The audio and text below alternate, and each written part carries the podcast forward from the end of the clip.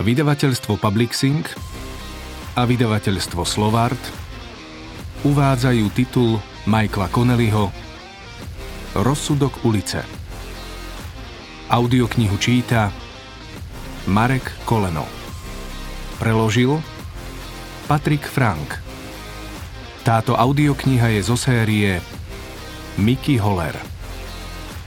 Venujem pamiatke Terryho Hensena a Franka Morgana.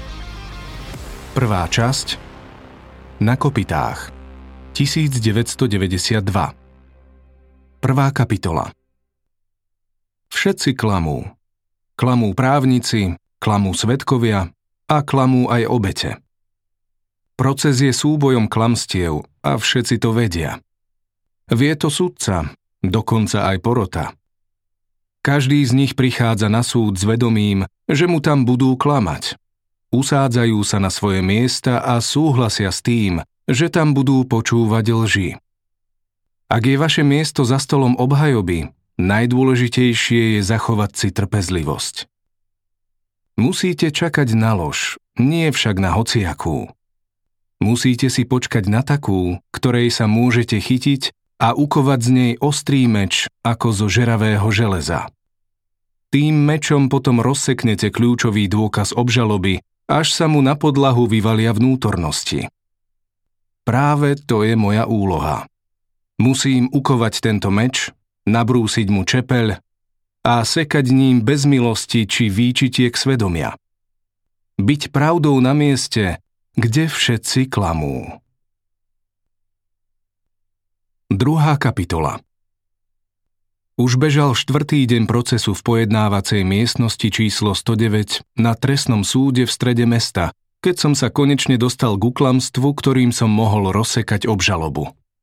Môj klient Barnett Woodson čelil obvineniu z dvojnásobnej vraždy, ktoré ho mohlo dostať až do oceľovej klietky v St. Quentine, kde vám pichnú poslednú injekciu v živote. Bol to 27-ročný drogový díler z Comptonu, a obžaloba ho vinila z toho, že olúpil a zavraždil dvoch stredoškolákov z Westvoodu. Chceli od neho kúpiť kokain. On sa však rozhodol, že im namiesto toho jednoducho vezme peniaze a odbachne ich brokovnicou s odpílenou hlavňou. Aspoň takto tvrdila obžaloba. Páchateľ bol Černoch, obete Belosy, čo by bolo pre Vúcona aj samo o sebe dosť zlé, keďže iba pred 4 mesiacmi došlo k nepokojom, ktoré obrátili mesto hore nohami.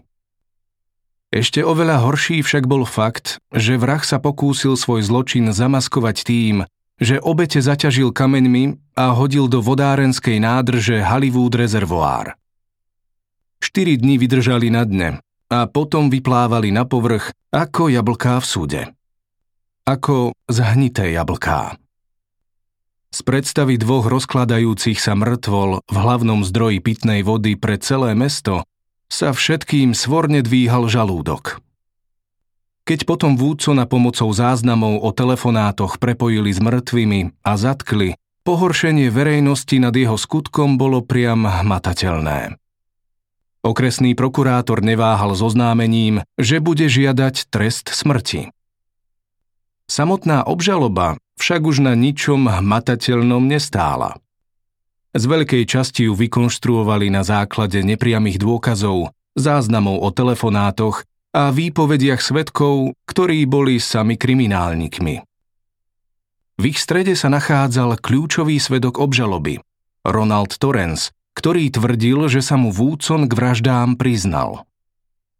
Torrens sedel na rovnakom poschodí centrálnej mužskej väznice ako Woodson – Obi dvoch držali v oddelení s vysokou bezpečnosťou, v ktorom bolo 16 jednolôžkových ciel ústiacich do spoločenskej miestnosti v strede. Všetci 16 väzni boli čierni. Vedenie väznice sa totiž držalo zabehanej, aj keď trocha spornej, segregácie pre vyššiu bezpečnosť, v rámci ktorej sa väzni delili podľa rasy a príslušnosti k rôznym gengom, aby sa predišlo zbytočným násilnostiam. Torrens čakal na súd za lúpež a ťažké ublíženie na zdraví, ktorého sa dopustil pri rabovaní počas nepokojov. Väzni na jeho oddelení mali od 6. ráno do 6. večer voľný vstup do spoločenskej miestnosti, v ktorej jedli, hrali karty a zabávali sa pod bdelým dohľadom strážnikov v presklenej galérii nad ich hlavami. Podľa Torensa sa mu práve tam môj klient priznal k vražde oboch chlapcov z lepšej štvrte. Prokuratúra si dala mimoriadne záležať, aby ho v čo najlepšom svetle prezentovala pred porotou, v ktorej sedeli iba traja černosy.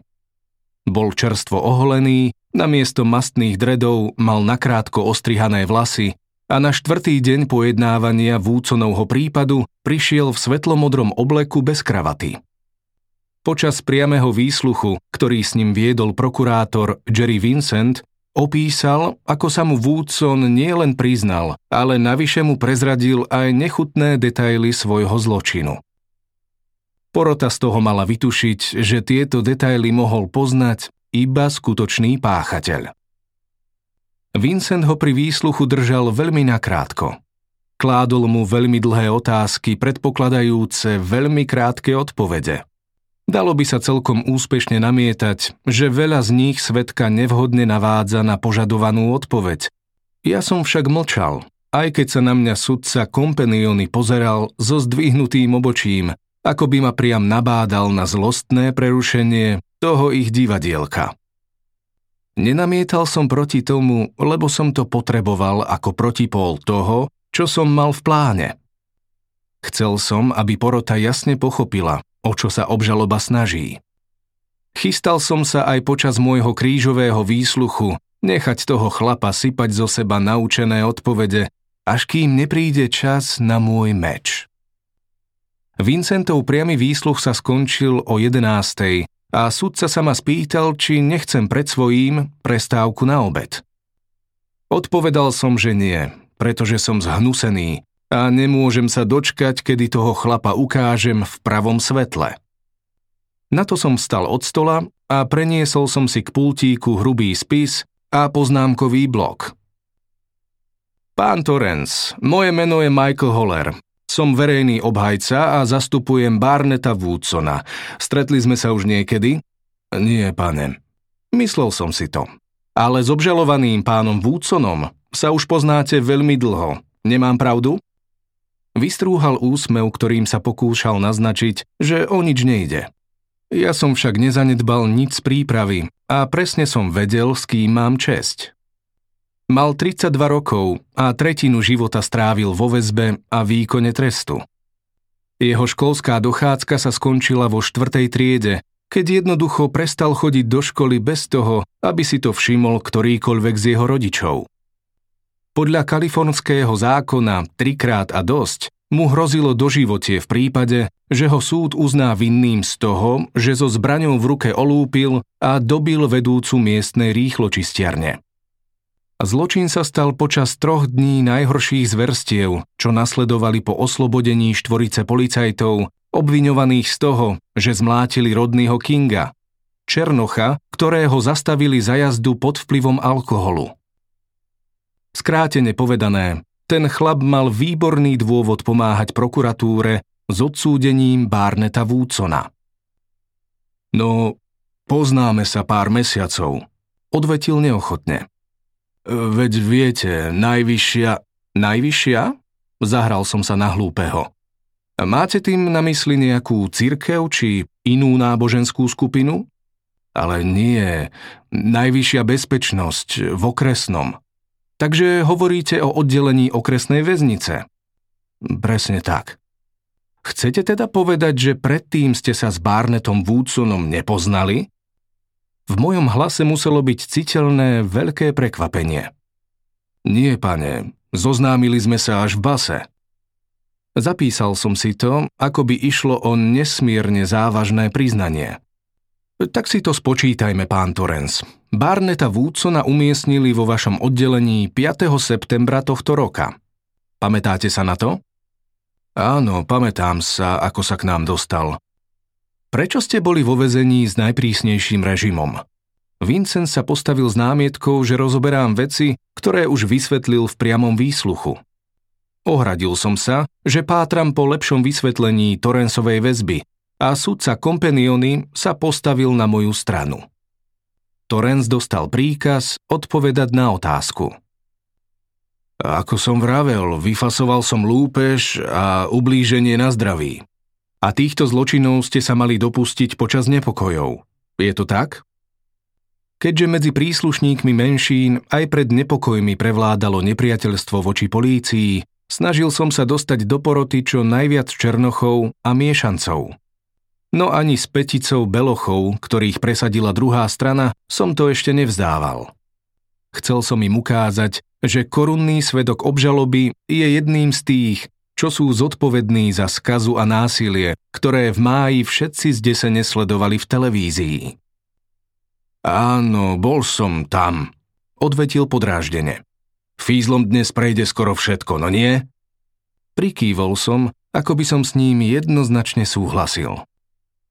A vašou reakciou na nespravodlivý rozsudok v prípade zbytia rodného Kinga bolo to, že ste lúpežne prepadli 62-ročnú ženu a umlátili ju kovovým košom na smeti. Je to tak, pane? Toren sa pozrel na stôl obžaloby a potom ešte viac dozadu, kde sedel jeho právnik. Nech už mali odpoveď na túto otázku nacvičenú alebo nie, jeho právnický tím mu momentálne nemohol nejako pomôcť. Bol v tom sám. To som nebol ja, vyhlásil napokon. Chcete povedať, že ste v hlavnom bode obžaloby nevinní? Presne tak. A čo rabovanie? To ste sa pri nepokojoch nedopustili absolútne nejakého trestného činu? Po chvíli mlčania a ďalšom zúfalom pohľade na svojho advokáta odvetil.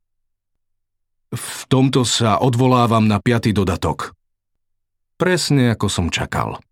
Položil som mu hneď celú sériu otázok, pri ktorých nemal na výber.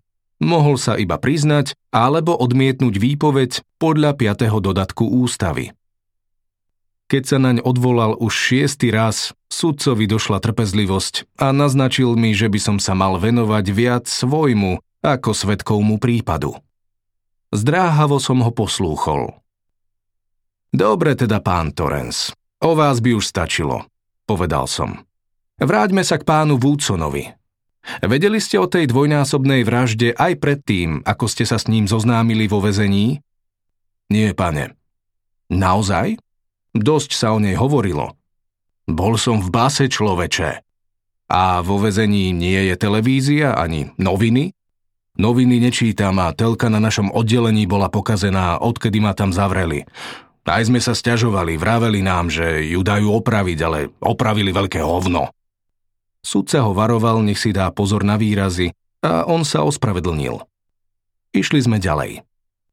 Podľa záznamov väznice sa pán Woodson dostal na vaše oddelenie 5. septembra a podľa materiálov obžaloby ste jeho údajné priznanie nahlásili na prokuratúre 2. októbra. Vám to pripadá v poriadku? Áno, jasne, že je to OK. Nuž, mne to tak nepripadá, pán Torrens. Hovoríte porote, že človek obvinený z dvojnásobnej vraždy, ktorému hrozí trest smrti, sa len tak priznal niekomu, koho nepoznal ani 4 týždne? Svedok najprv iba pokrčil plecami. Tak to bolo, dodal, keď pochopil, že niečo povedať musí. Alebo to aspoň tak vravíte. Čo dostanete od obžaloby, ak sa podarí usvedčiť pána Vúcona z tohto zločinu?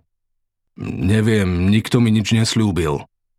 Ak vezmeme do úvahy vašu kriminálnu minulosť za posledné zločiny, vás zrejme čaká vyše 15 rokov nepodmienečne. Nemám pravdu? O tom nič neviem. Naozaj? Naozaj. Tieto veci nechávam svojmu právnikovi. A on vám nepovedal, že ak s tým niečo nespravíte, čaká vás veľmi dlhý pobyt vo vezení?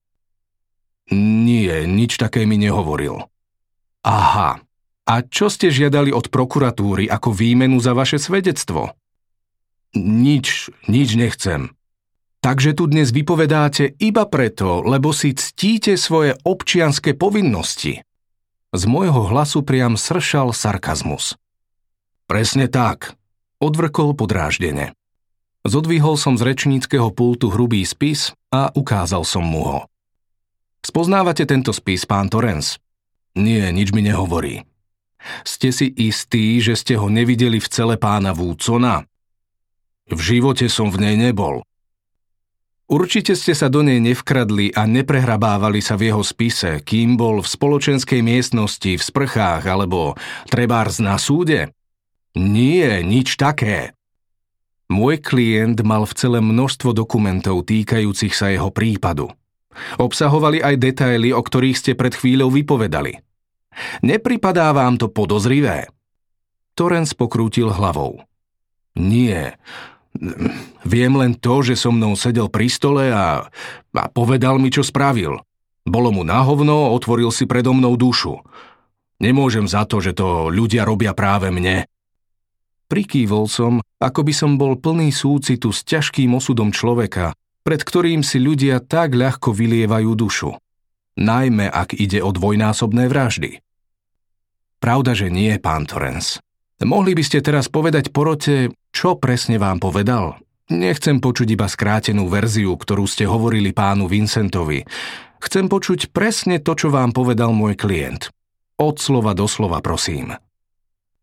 Torrens čakal, ako by musel loviť v pamäti a triediť si myšlienky.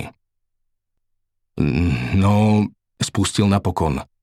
Sedeli sme tam len sami dvaja a on začal hovoriť o tom, ako mu je na hovno z toho, čo spravil. Spýtal som sa ho, čo to bolo a on porozprával o tom, ako zabil tých dvoch a, ako ho to dostalo. Pravda je krátka. Lži bývajú dlhé. Chcel som nechať Torensa voľne rozprávať, čomu sa Vincent celý čas úspešne vyhýbal. Väzenskí udavači, podvodníci a profesionálni klamári majú jedno spoločné – Snažia sa nájsť útočisko v prázdnych rečiach a chodení okolo horúcej kaše. Balia svoje lži do slovnej vaty, lenže práve v nej občas nájdete kľúč k odhaleniu celého klamstva. Vincent znova namietol, že svedok už na tieto otázky odpovedal a ja ho iba zbytočne šikanujem. Vaša ctihodnosť, povedal som na to. Tento svedok sa snaží vložiť môjmu klientovi do úst priznanie. Obhajoba zastáva názor, že všetky dôkazy stoja a padajú práve s ním. Súd by si nesplnil svoju úlohu, keby mi nedovolil plne preskúmať obsah a okolnosti takejto závažnej výpovede. Kompeniony prikývol ešte skôr, ako som to stihol dopovedať. Vincentovú námietku bleskovo zamietol a prikázal mi pokračovať. Obrátil som pozornosť naspäť k svetkovi.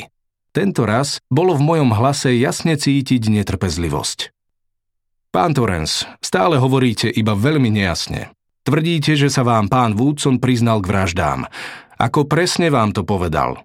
Aké slová použil, keď sa priznával k tomu ohavnému zločinu?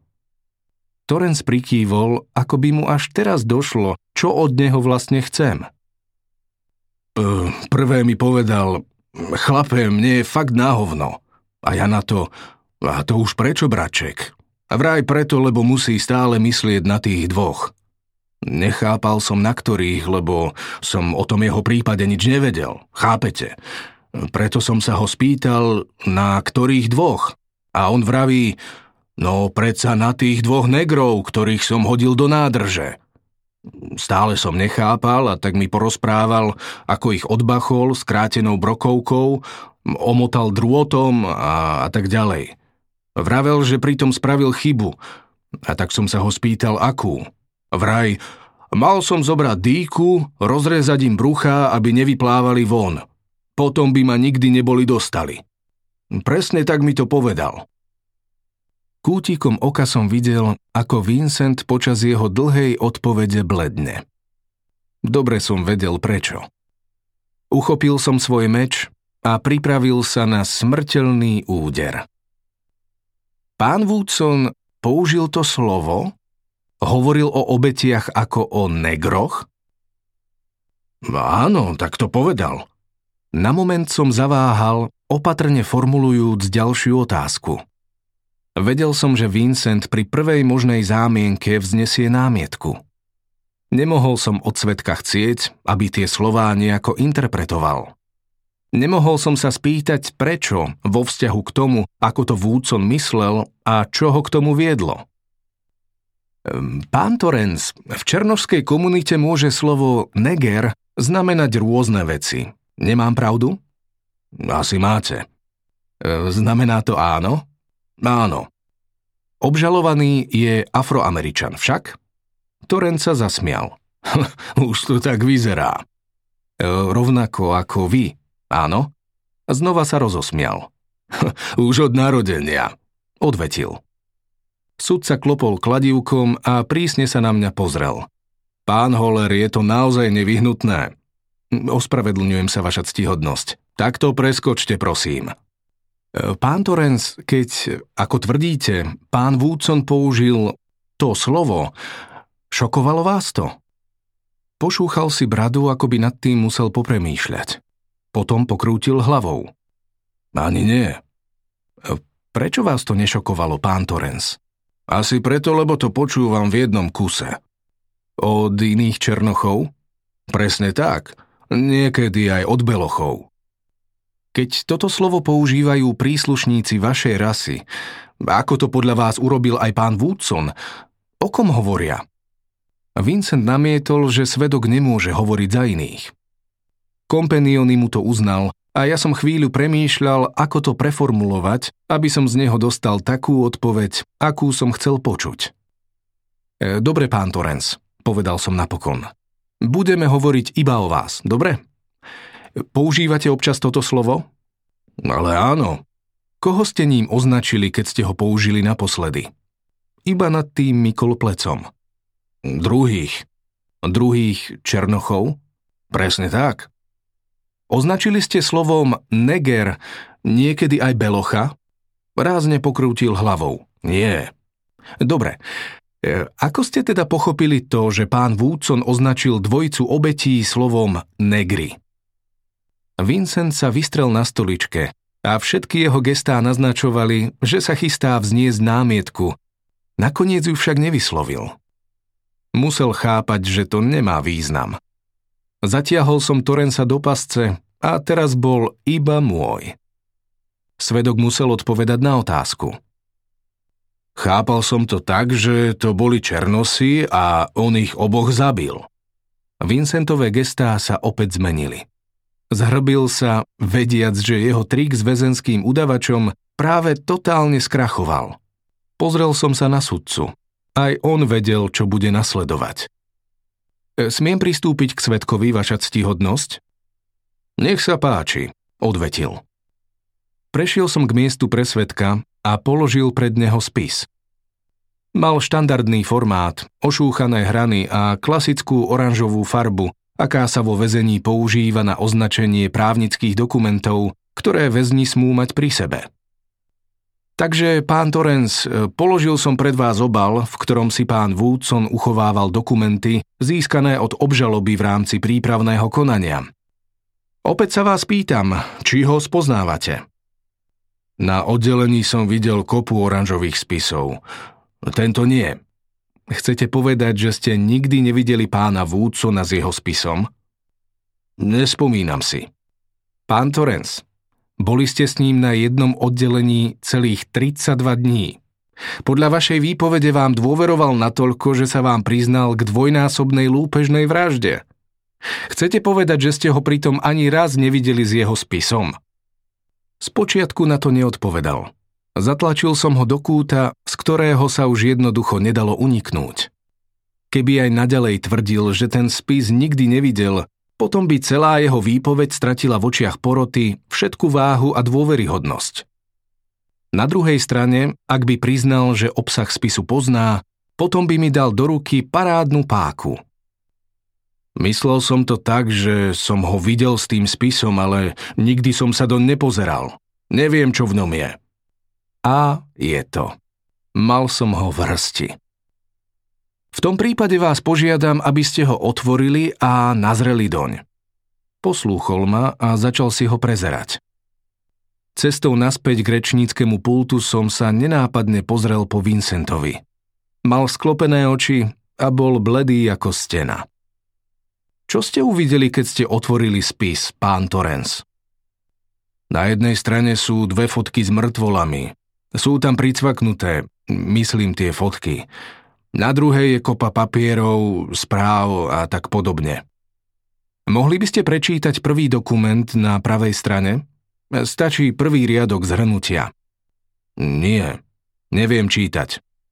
Vy vôbec neviete čítať? Nie, nechodil som do školy. Nedokážete prečítať ani jedno zo slov pri kolónkach na vrchu zhrnutia? Opäť sklopil zrak k spisu a zvraštil obočie, ako veľmi sa sústredil. Vedel som, že vo väzbe testovali jeho gramotnosť a výsledkom bolo, že je totálne negramotný. Nedosahoval ani schopnosti potrebné pre druhý ročník základnej školy. Nie, povedal znova. Neviem čítať. Rýchlo som prešiel k stolu obhajoby a zobral z neho ďalší spis a veľkú fixku. Vrátil som sa k pultu a na obal spisu som napísal veľkým tlačeným písmom slovo Beloch.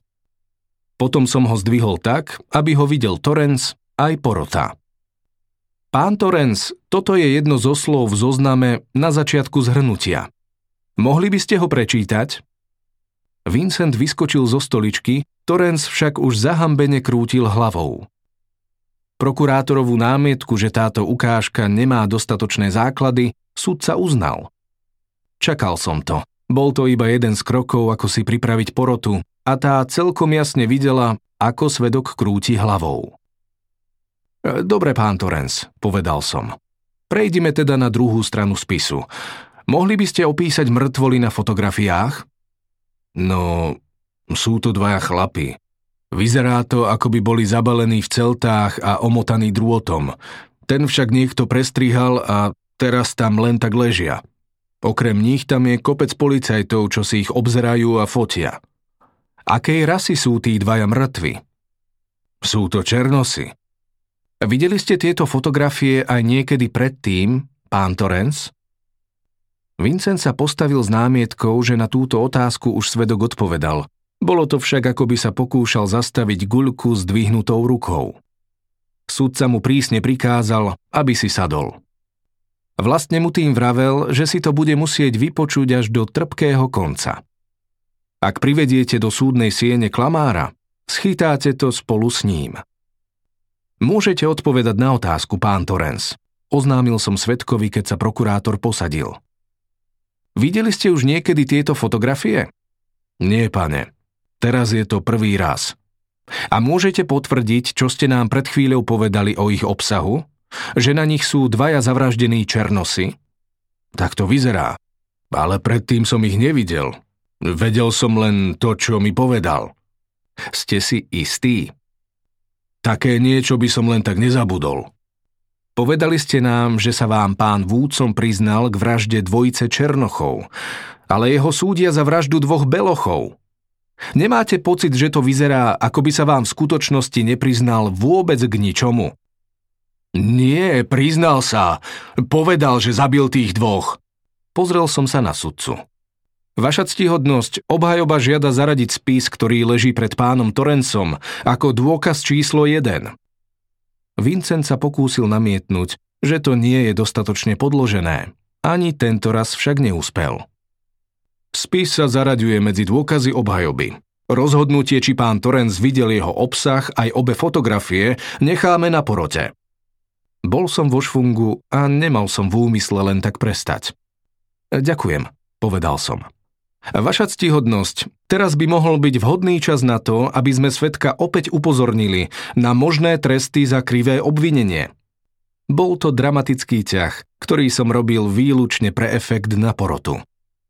Predpokladal som, že budem musieť pokračovať vo výsluchu a rozsekať Torensa mečom jeho klamstva, ale Vincent nečakane požiadal sudcu o odročenie pojednávania, kým sa neporadí so zástupcom žalovanej strany. To mi prezradilo, že som Barnetovi Woodsonovi práve zachránil život. Obhajoba nemá námietky, vyhlásil som.